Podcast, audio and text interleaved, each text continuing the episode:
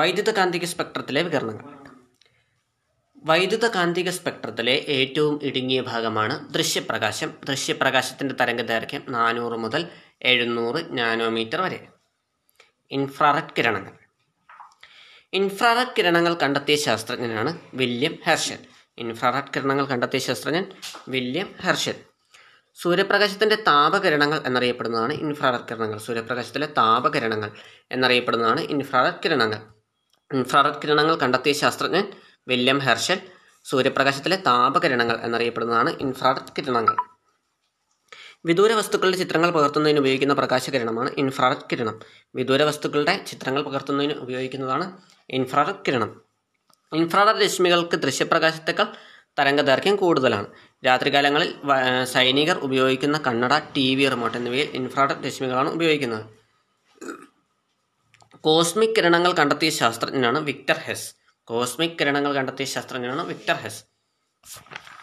അപ്പോൾ ഇൻഫ്രാറെഡ് കിരണങ്ങൾ കണ്ടെത്തിയ ശാസ്ത്രജ്ഞനാണ്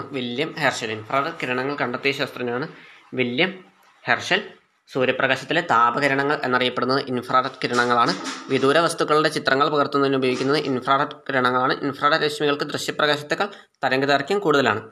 രാത്രികാലങ്ങളിൽ സൈനികർ ഉപയോഗിക്കുന്ന കണ്ണട, TV, റിമോട്ട് എന്നിവ ഇൻഫ്രാറെഡ് രശ്മികൾ ആണ് ഉപയോഗിക്കുന്നത്. കോസ്മിക് കിരണങ്ങൾ കണ്ടെത്തിയത് വിക്ടർ ഹെസ്. കോസ്മിക് കിരണങ്ങൾ കണ്ടെത്തിയ വ്യക്തിയാണ് വിക്ടർ ഹെസ്. സൗരസ്പെക്ട്രത്തിലെ തരംഗദൈർഘ്യം കൂടിയ വർണ്ണമാണ് ചുവപ്പ്. അൾട്രാവയലറ്റ് കിരണങ്ങൾ. സൂര്യനിൽ നിന്നുള്ള അൾട്രാവയലറ്റ് കിരണങ്ങളെ ആഗിരണം ചെയ്യുന്ന അന്തരീക്ഷത്തിലെ പാളിയാണ്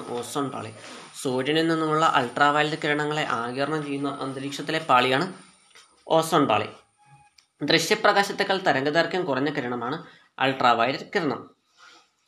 സൂര്യാഘാതം അഥവാ സൺബേണിന് കാരണമാകുന്നത് അൾട്രാവയലറ്റ് കിരണമാണ്. കള്ളനോട്ട് തിരിച്ചറിയാൻ വേണ്ടി ഉപയോഗിക്കുന്ന പ്രകാശകിരണമാണ് അൾട്രാവയലറ്റ് കിരണം.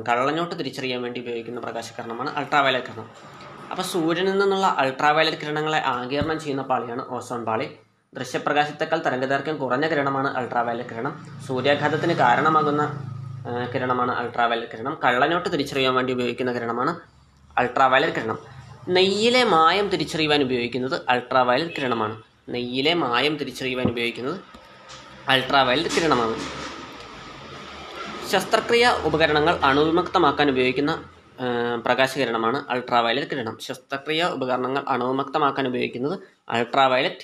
കിരണം. ട്യൂബ്ലൈറ്റിലെ പ്രകാശകിരണങ്ങളാണ് അൾട്രാവയലറ്റ് കിരണം. ശരീരത്തിൽ വിറ്റാമിൻ ഡി ഉൽപ്പാദിപ്പിക്കുന്ന പ്രകാശകിരണം അൾട്രാവയലറ്റ്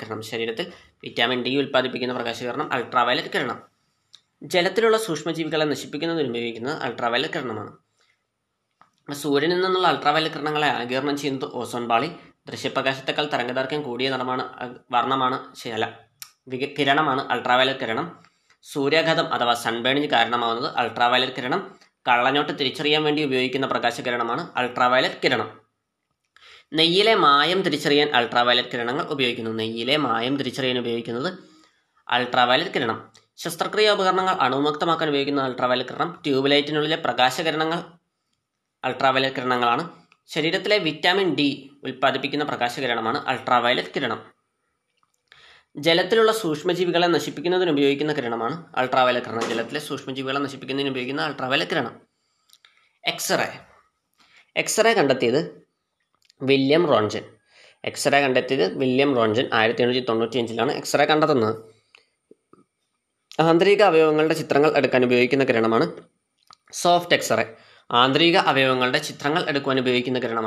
സോഫ്റ്റ് എക്സ്റേ. തരംഗദൈർഘ്യം കുറവും ഊർജ്ജം കൂടുതലുമാണ് ഹാർഡ് എക്സ്റേക്ക്. റേഡിയേഷൻ, ക്യാൻസർ ചികിത്സ തുടങ്ങിയവയിൽ ഉപയോഗിക്കുന്നത് ഹാർഡ് എക്സ്റേ ആണ്.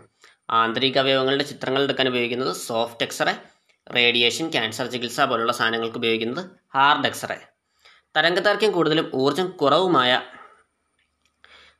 എക്സ്റേ ആണ് സോഫ്റ്റ് എക്സ്റേ. തുളച്ചു കയറാനുള്ള ശക്തി ഇതിന് കുറവാണ്. എക്സ്റേ കടന്നു പോകാത്ത ഏക ലോഹമാണ് ഈയം. Laser, light amplification by stimulated emission of radiation എന്നാണ് ലേസറിൻ്റെ ഫുൾ ഫോം. ഇത് കണ്ടെത്തിയത് Theodore Maiman. Maser, microwave amplification by stimulated emission of radiation, അത് കണ്ടെത്തിയത് ചാൾസ് എച്ച് ടൗൺസ്. മെയ്സർ കണ്ടെത്തിയത് Charles H Townes. Radar, radio detection and ranging എന്നാണ് റഡാറിൻ്റെ full form. വിദൂര വസ്തുക്കളുടെ കൃത്യമായ സ്ഥാനം നിർണ്ണയിക്കുന്നതിന് ഉപയോഗിക്കുന്നതാണ് റഡാർ. റേഡിയോ സംപ്രേക്ഷണം എന്ന ആശയം ആദ്യമായി അവതരിപ്പിച്ച ഇന്ത്യൻ ശാസ്ത്രജ്ഞനാണ് JC